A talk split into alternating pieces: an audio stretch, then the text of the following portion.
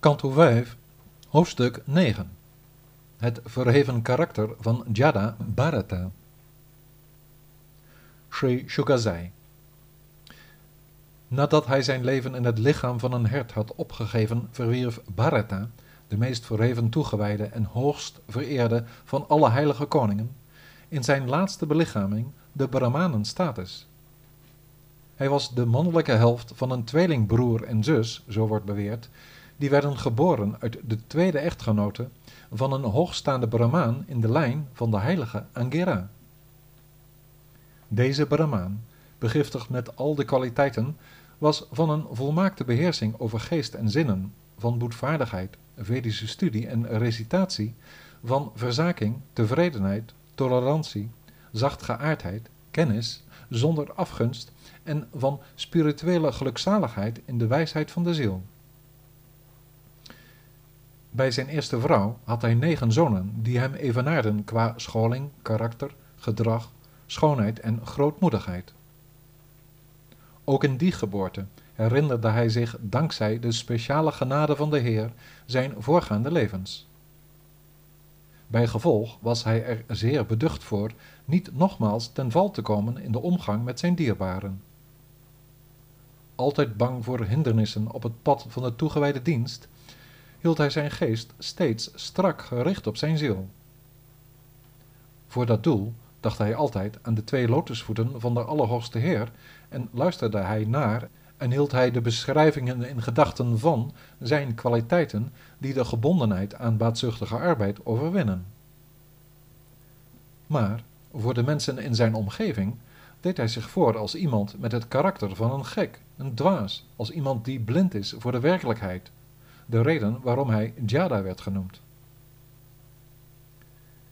Zijn Brahmaanse vader, die zich emotioneel verplicht voelde jegens zijn zoon, meende dat hij, als een vader voor zijn zoon, hem erin behoorde te onderrichten dat de regulerende beginselen moesten worden nageleefd, hoewel Jada daar geen oren naar had. Zodoende beoefende hij tot het einde van zijn schooljaren opnieuw als iemand van de heilige draad de plichten van de reinheid van het zuiveringsproces zoals voorgeschreven door de Shastra's. Maar ook in de aanwezigheid van zijn vader deed hij alsof hij niets begreep van wat hij werd onderwezen.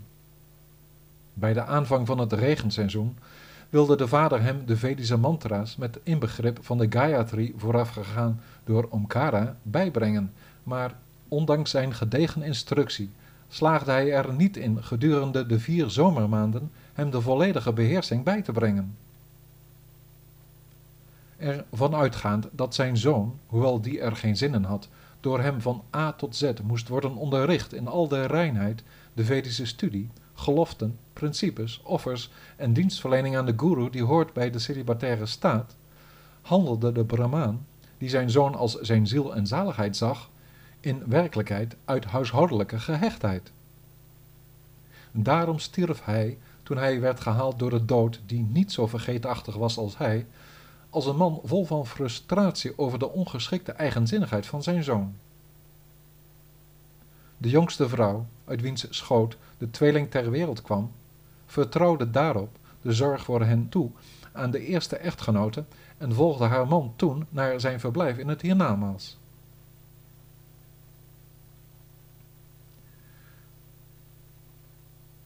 De stiefbroers van Jadabharata, die zich vastgelegd hadden op de rituele cultuur van de drie Veda's, hadden geen begrip voor de ware kennis van het zelf. Na de dood van de vader stopten zij ermee hun halfbroer iets bij te brengen die ze, zich niet bewust van zijn capaciteiten, voor dom hielden.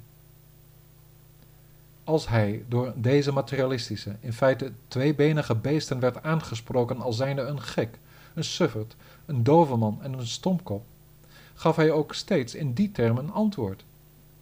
Hij deed de dingen die hem met geweld waren opgedragen.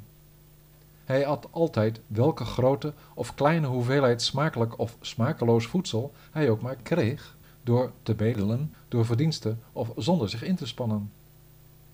Hij leefde nooit voor het genoegen van zijn zinnen, omdat hij er voor altijd mee was gestopt om te leven voor de materiële bedoeling.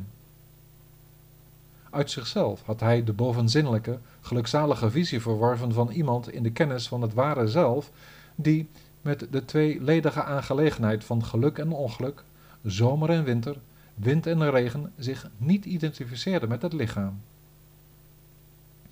Stevig gebouwd als hij was, bedekte hij, sterk als een stier, nooit zichzelf. Hij waste zich niet als hij smerig was van het liggen op de grond en masseerde nooit zijn lichaam. Zijn lendenen waren bedekt door een vuile lap en hij droeg een door vuil zwart geworden heilige draad. Hij was in zijn spirituele schittering als een verborgen edelsteen. Hij zwierf rond onder de minachting van het onwetende volk dat hem, een Brahmaan van geboorte, enkel een Brahmanenvriend noemde. Daar hij alleen maar omkeek naar arbeid om in ruil van anderen voedsel te krijgen, zetten zelfs zijn stiefbroers hem in de velden aan het werk met boerenarbeid, een karwei, waarmee hij er geen idee van had wat zou moeten vereffend of uitgegraven, of waar hij zaken diende op te stapelen. Doorgaans enkel gebrokene rijst etend, oliekoeken, kaf, door wormen aangevreten graan of verbrande rijst die aan de pan kleefde, beschouwde hij het niettemin allemaal als nectar. Toen dook er op een zeker moment de leider van een roversbende op die zich een zoon wenste en op zoek was naar een dierlijke mens die hij kon gebruiken als offer voor de godin Badra Kali. De beestmens die hij zocht had kans gezien te ontsnappen en zijn volgelingen die op pad waren om hem te vinden, konden in het holst van de nacht in het donker het dierlijke type niet te pakken krijgen. Door het lot voorbeschikt stuitten ze toen op de Brahmanenzoon uit de lijn van Angira, die vanaf een hoger gelegen positie de velden bewaakte tegen herten en wilde zwijnen en dergelijke.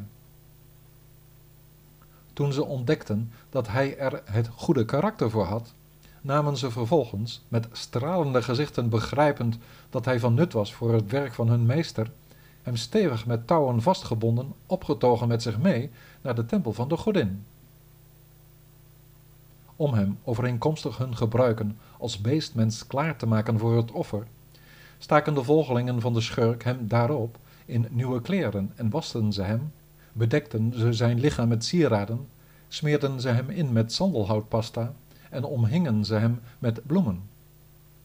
Onder de klanken van liederen, gebeden, trommels en trompetten lieten ze hem volledig uitgedost en naar behoren gevoed plaatsnemen voor de godin Kali met wierook, lampen, bloemenslingers, geweekte granen, twijgen en jonggroen, vruchten en andere artikelen voor de eredienst. De priester van die leider van het boeventuig pakte toen ter voorbereiding van het offeren van een stroom van diermensenbloed voor de beeltenis van Badrakali een schrikwekkend, vlijmscherp zwaard dat hij inzegende met de daarvoor bestemde mantra's. Deze verwerpelijke types, die van een hartstochtelijke en onwetende aard in hun materialistische verbijstering zich lieten leiden door geesten vol van verbeelding en al dus, naar hun eigen idee bezig zijnd, zich op het verkeerde pad bevonden, waren in overtreding met de gemeenschap van de helden van de opperheer, de Brahmanen. Te werk gaand, met een voorkeur voor geweld jegens anderen, traden ze allervreedst rechtstreeks op tegen een expansie van de Heer zelf, iemand van een Brahmaanse geboorte, een zoon van spirituele wijsheid, die geen vijanden had en die in ieder het beste wenste. Maar op het laatste moment brak de godin Badrakali, die zag wat er tegen de wil van God en in strijd met de wet stond te gebeuren, uit het beeld tevoorschijn met een vurige fysieke verschijning van een bovenmate felle, onverdraaglijke spirituele gloed. Hoogst verontwaardigd ging ze volkomen op in de kracht van haar woede, met geheven wenkbrauwen, een vreselijk gebit, bloeddoorlopen ogen, een afgrijselijke lach en een opgewonden, beangstigend gezicht, alsof ze het hele universum wilde vernietigen. Door haar grote razernij vrijgekomen uit het beeld, sloeg ze, van het altaar afkomend, met hetzelfde staal dat ze wilden gebruiken voor hun offer, de hoofden eraf van al de zondige overtreders en dronk ze vervolgens samen met haar metgezellen van het bloed dat uit de nekken stroomde als een zeer hete, bedwelmende drank. onder de invloed van al dat bedwelmende drinken, zette ze het met haar volgelingen luidkeels op een zingen en dansen en wierpen ze voor de lol de hoofden naar elkaar als waren het ballen.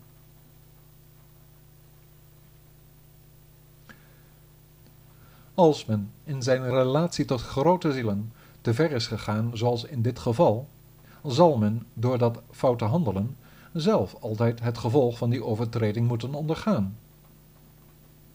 O Vishnu Datta, voor hen die niet verbijsterd zijn, is dit niet zo'n groot wonder. Zij die zonder vijandschap in goedheid jegens allen verkeren, worden door de Allerhoogste Heer van de onoverwinnelijke tijd, die de beste van alle wapens bij zich draagt, de Sudarshana schijf, persoonlijk geheel bevrijd van de zeer sterke, hechte knoop in het hart als gevolg van een lichamelijke levensopvatting. Zelfs als ze bedreigd worden met onthoofding of met een ander levensgevaar, zijn die verloste zielen en toegewijden, die geheel overgegeven als ze zijn, beschermd worden door zijn lotusvoeten, nimmer van slag door dit soort emotionele toestanden. Ze hebben niets te vrezen.